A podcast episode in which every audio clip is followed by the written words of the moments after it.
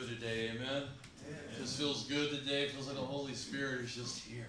And I thank Him so much for showing up. Thank you, Michael. Uh, we are in the second week of uh, looking at the Old Testament book of Ruth. Uh, it's an incredibly beautiful story, and it's a story that you can actually read in just one sitting.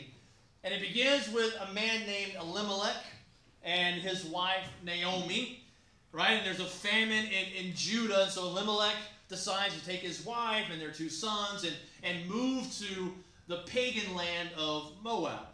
So if you missed the sermon from last week, you can find a link for it on our website, gatheringatl.com. But long story short, Elimelech and the two sons, they eventually die in Moab, and Naomi is left with her two daughters in law, Orpah and, and Ruth.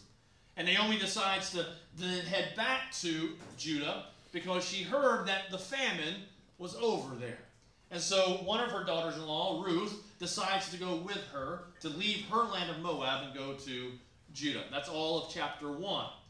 And as we read it last week, we were thinking of those times in our lives when we hated where we were more than we loved Jesus, right? Those times in our lives where we hated where we were more than we loved Jesus. Have you been there? Right? Maybe you're there today, right? Maybe you're there where you just got tired of the suffering, right? You got tired of the frustration. You got tired of the hurt. You got tired of the unknown. You got tired of just waiting for God. And so you packed up all your stuff and you took control back. You left where God wanted you and you packed up and you moved to Moab. Right? That, that pagan place away from the blessings of God. And maybe like Naomi, all you found there was bitterness. May remember the name Naomi means pleasant, right?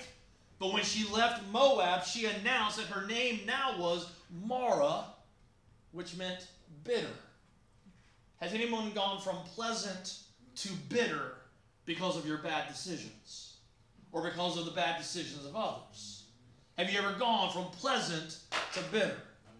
That's what can happen when we let our hate for where we are become more important than our love for Jesus, right? When we hate where we are more than we love Jesus, we tend to make some pretty dumb decisions. Can I get an amen? amen.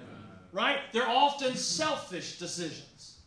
Just anything to get out of that hated place. Right? Moab may not be what God wants for your life, but all that matters to you is getting out of where you are. If you know you're in Moab today, I want you to know that Jesus still loves you. If you know you're in Moab today, I want you to know that Jesus can save you. If you know you're in Moab today, I want you to know that Jesus can bring you home. Jesus can restore you. It doesn't matter how long you have lived in Moab, it doesn't matter what you did in Moab, Jesus can bring you home.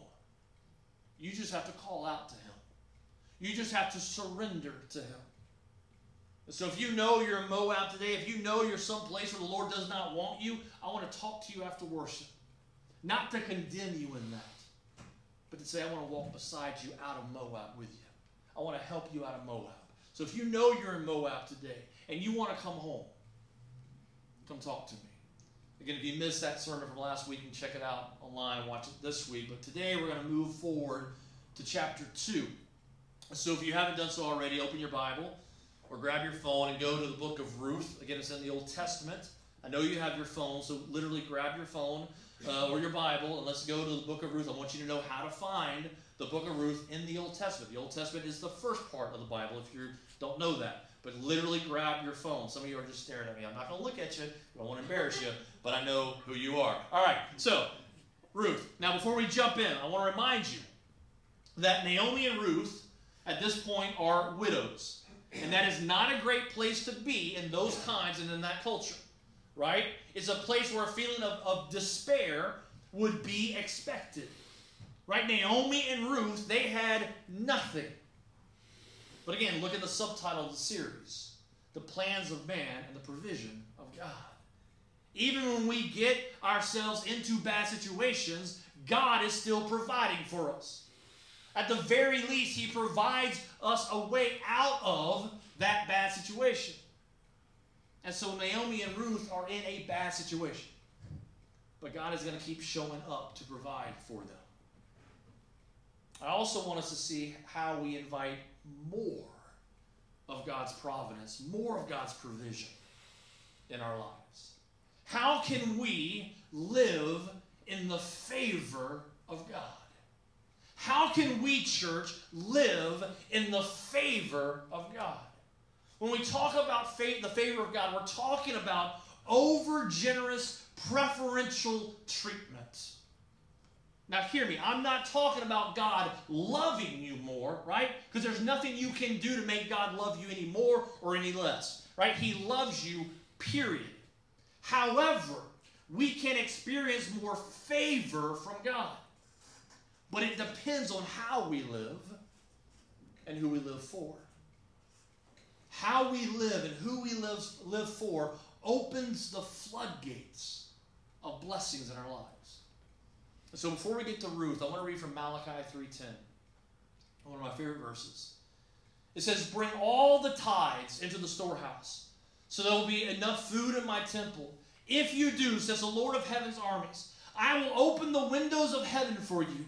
I will pour out a blessing so great you won't have enough room to take it in. Try it. Put me to the test. I will open the windows of heaven for you. I will pour out a blessing so great you won't have enough room to take it in. Church, that is the favor of God. Who wants some of that in their life today? Who wants some of that in, in their lives this week and this year? If that sounds good, then we really have to want it. And if we truly want it, then we have to check how we are living and, and, and who we are living for. That's what I want to look at today as we read through the second chapter of Ruth. So look at it with me. Naomi and Ruth are widows when they head to Judah. And starting in verse 1. Now Naomi had a relative on her husband's side, a man of standing from the clan of Elimelech, whose name was Boaz. But Ruth the Moabite said, and Ruth the Moabite said to Naomi, Let me go to the fields and pick up the leftover grain behind anyone whose eyes I find favor, in whose eyes I find favor. Naomi said to her, Go ahead, my daughter. I'll stop there. At the beginning of chapter 2, we're introduced to this new character, a man named Boaz. He's a member of the Elimelech clan. He's family, right? We're going to talk more about that in a moment and why that's important. But Boaz is a major uh, character in the story now. So we're going to get to him in a moment. But, but Ruth and Naomi, they're in Judah with nothing. Right? It's a desperate situation. And so Ruth offers to, to go gather any leftover grain that she can find. But notice how she said it. She said, Let me go to the fields and pick up the leftover grain behind anyone who's in whose eyes I find favor. I want us to see something very important here. There are two parties represented in that statement. There's Ruth, and then there's someone else. Who's the someone else? It's the one in whom in whom she will find favor, right? So don't rush by this church. First, right, there is the need. There is the need. What is the need? The need is food. One of our basic needs in life is food. We, we, we all need food. We, we all know we need, I mean, I hope you know you need food. We all know we need food in life. We need food to survive, right? Do you want to know what we don't need in life? A big juicy steak. We don't need a big juicy steak. Now, I say that knowing that I'm going to head home this afternoon and cook my wife a big juicy steak, but it's not a need. I mean, I need to do it to show her I love her, but it's still not. Okay, maybe it is. Okay, let's forget about steak. Um, move on from steak. We need food, but we don't need the best of the best. Right? We just need nourishment. See, Ruth went out to find food, but she didn't head to the fanciest restaurant in town hoping to get a filet mignon that the chef was going to throw out because she cooked it 30 seconds too long. I mean, that sounds great. That's not where she went. She headed out into the fields to find leftover grain. Grain that no one else wanted. Grain that was left behind. Just grain. The basics. That is all Ruth cared about in that moment the basics, the plain, the nothing special. So she had a need, and she understood her need. Hear what I'm saying there? She understood her need. See, she was not chasing a want, she was going after a need. Church, if some of you will change what you're chasing after in your life, your life will radically change for the better. You're so busy chasing after a want that you are missing out on what you actually need. Chasing after what you wanted is how you ended up in Moab in the first place.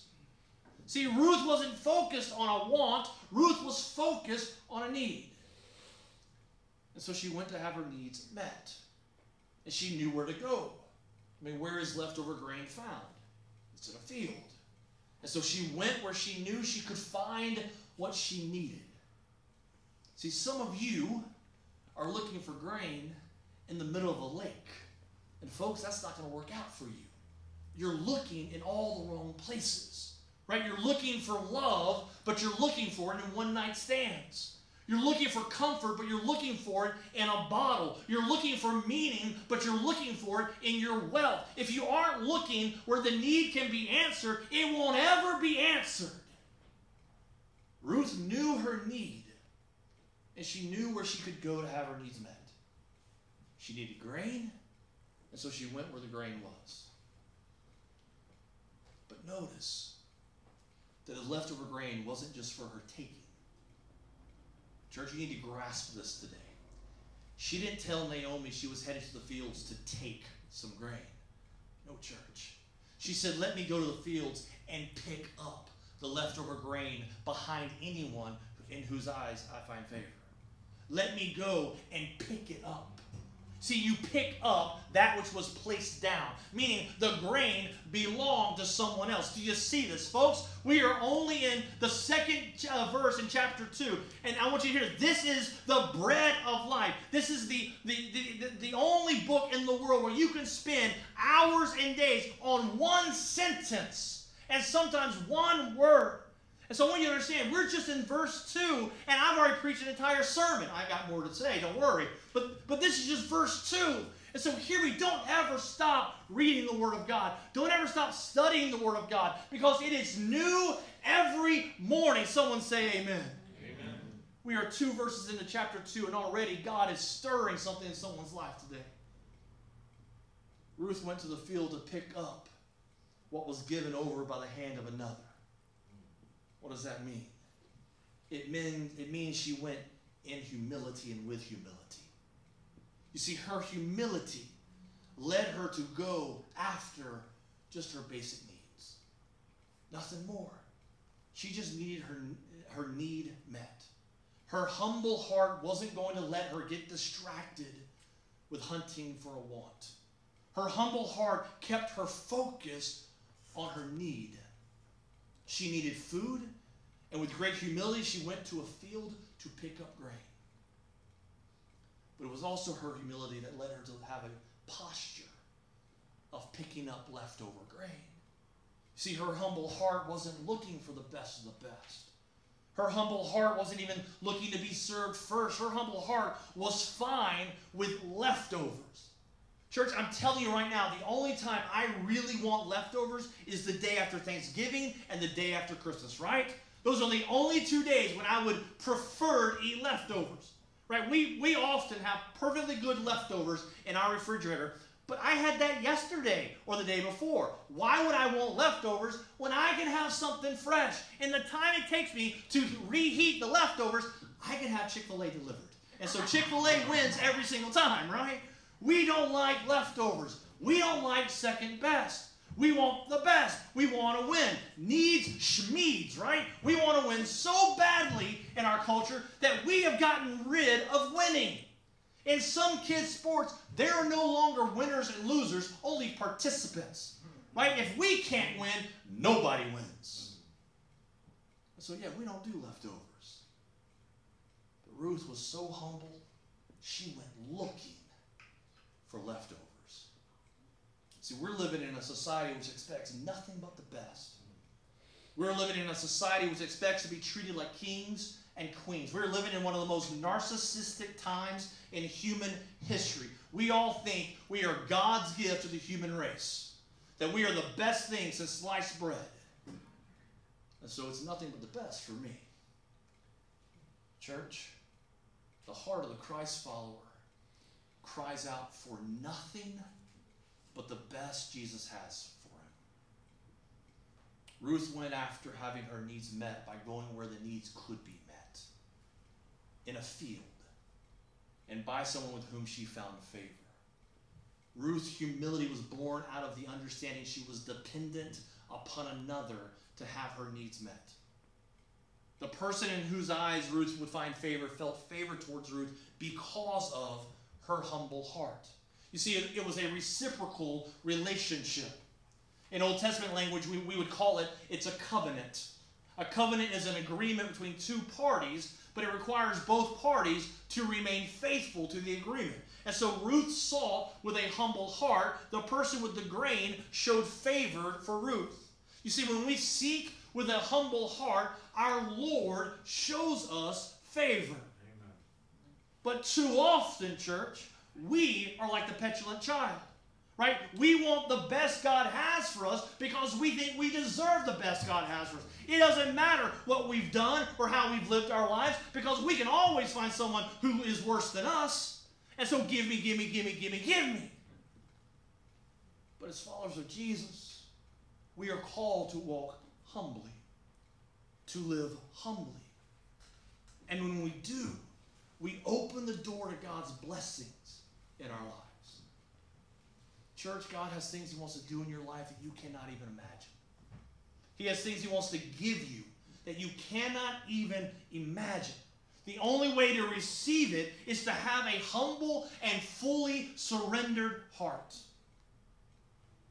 Ruth humbly went to pick up leftover grain she had no idea what God wanted. Look in verse 3. So she went out, entered, entered a field, and began to glean behind the harvesters. As it turned out, she was working in a field belonging to Boaz, who was from the clan of Elimelech. So look at what that says. So she went out and entered a field. That's probably all she saw, right? A field. Maybe one a lot like all the other fields, at least in her sight, right? She needed food, and there was a field, and it had grain in it, right? That would work for her. But because Ruth is a woman of humility, I don't think it was just dumb luck that led her to walk into Boaz's field. No, no, no, no. All Ruth knew was that she was walking into a field, but God knew that it was the field that He had prepared for Ruth and Naomi. Again, we cannot rush, rush past this church when we walk humbly and, uh, and trusting Jesus, He leads us exactly where we are meant to be. Now, it might look like any other old field to everyone else, but you know that this is the field the Lord has given you. This is the field the Lord is going to use to bless your life. Remember what I said about women in that time and culture? There was no future for them outside of marriage. Church, this is how awesome our God is. God was going to use her need for food in order to meet some other needs in her life.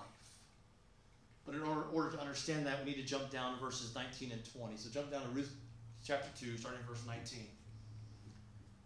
Her mother in law, Naomi, her mother in law asked her, Where did you glean today? Where did you work?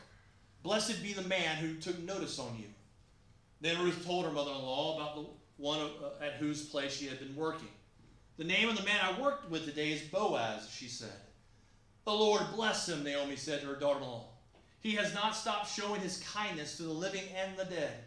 She added, That man is our close relative. He is one of our guardian redeemers. Church, I do not believe in coincidence. I believe in a God who faithfully blesses his faithful children. Ruth's humble heart led her to Boaz's field. Boaz was related to Elimelech, which made him a guardian redeemer for the family. I want you to understand what a guardian redeemer was. A guardian redeemer was a close, influential relative to whom members of the extended family could turn for help usually when the family line of, or, or possessions were in danger of being lost. He was responsible for buying back family land sold during a crisis, buying back enslaved relatives, providing an heir for a dead brother, avenging the killing of a relative, and caring for relatives in difficult circumstances. Church, do you struggle with believing we worship a loving and caring God? If so, this story is for you. See, Ruth was seeking some food, and God brought her and Naomi a redeemer. Ruth wasn't even looking for that, but God knew exactly what she needed. That's called living in the favor of God. Do you hear me, church? That is called living in the favor of God. He pours out on your life that which you need, if, even if you don't know you need it. Living in the favor of God means you are exactly where you are supposed to be. You're doing exactly what you're supposed to be doing. You have exactly what the Lord has for you. You are His and He is yours. It's what we might call just living in the pocket. Right? There are people, maybe, maybe you know some, there are people who just seem to go from blessing to blessing. It seems that way because it is that way. Now, that doesn't mean they don't stub their toe occasionally. It doesn't mean that life can't get tough for them occasionally.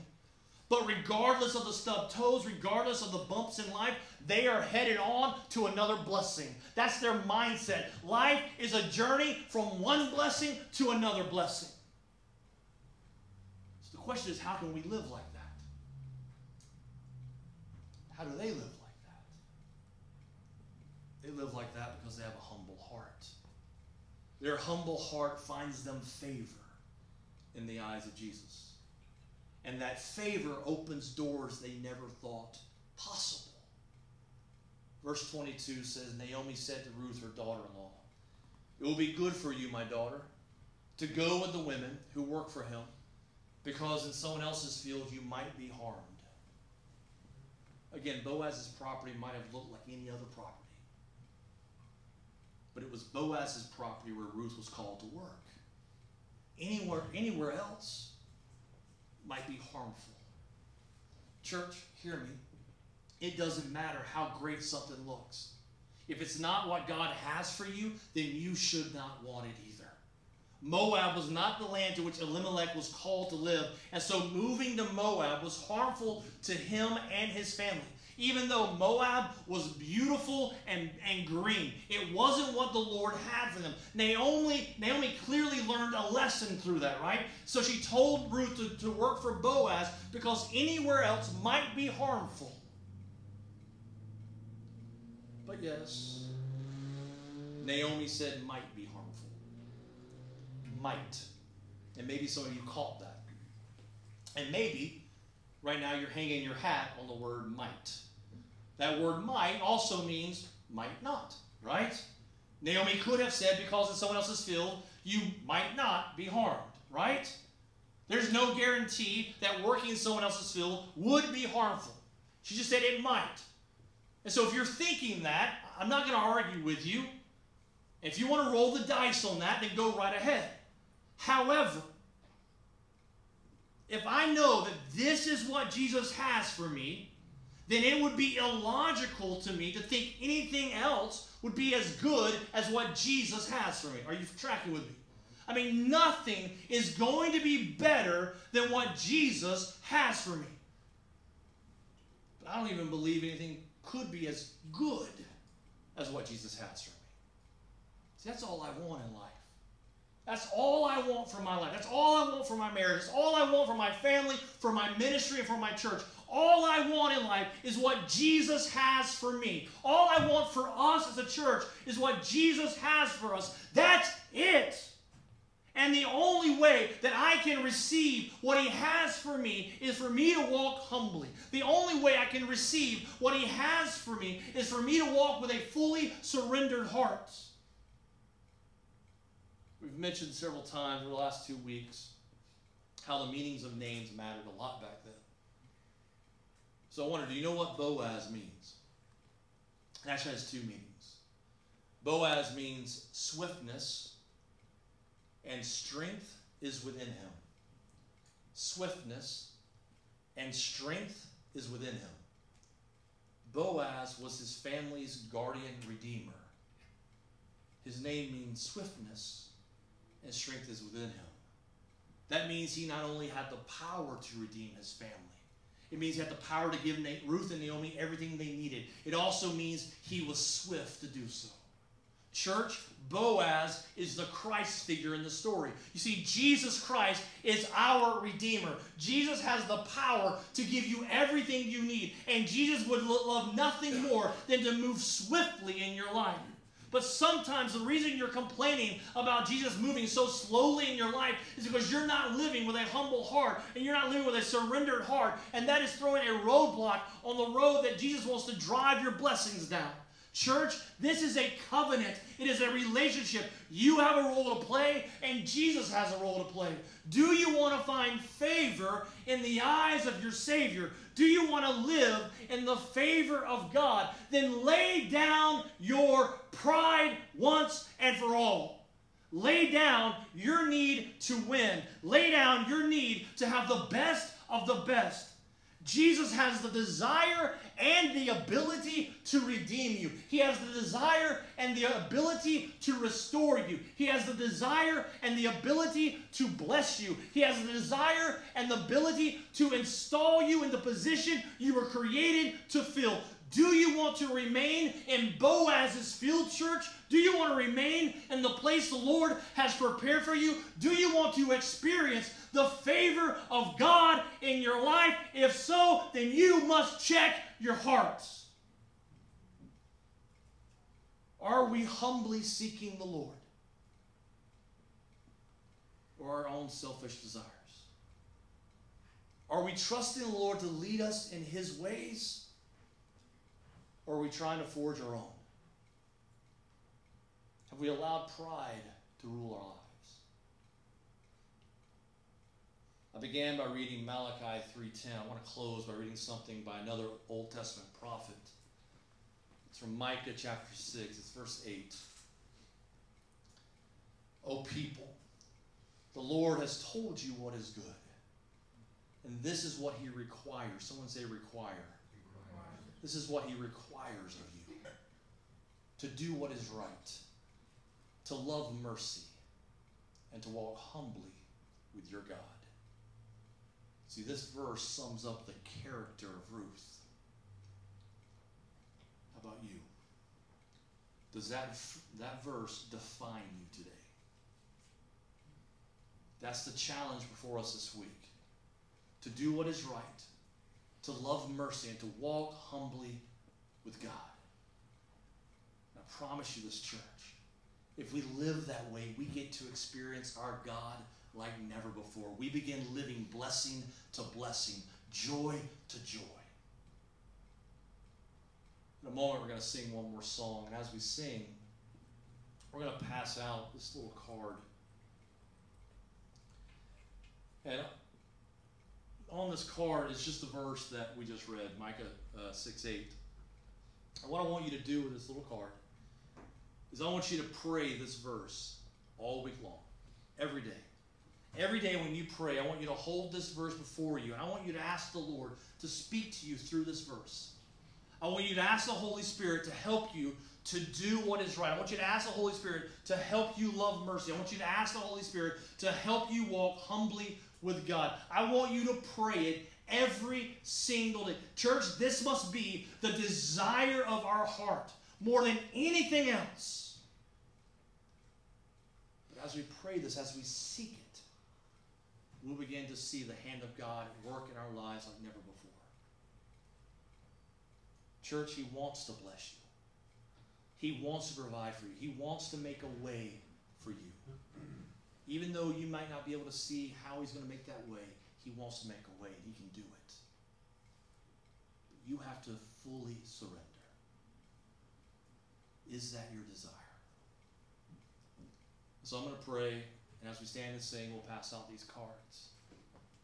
You'll sing, you'll leave. Please don't throw these away. Take them home. Just give it a week. It's a week. It's a, one week out of your entire life. Pray over this. And just ask the Holy Spirit, okay, God, I'm gonna I'm gonna do my part. I can't wait to see what you do. Let's pray. Gracious Heavenly Father,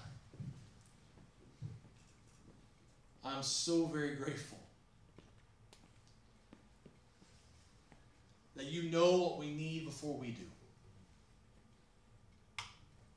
I'm so very grateful how you have shown up in my life when I have been focused on, on meeting this need over here and, and just thinking that's that's it. I just got to meet that need. And yet you're, you're 10, 20, 50 steps ahead of me. And, and, and by meeting that need, you're, you're also beginning to meet the needs that I don't even know I have yet.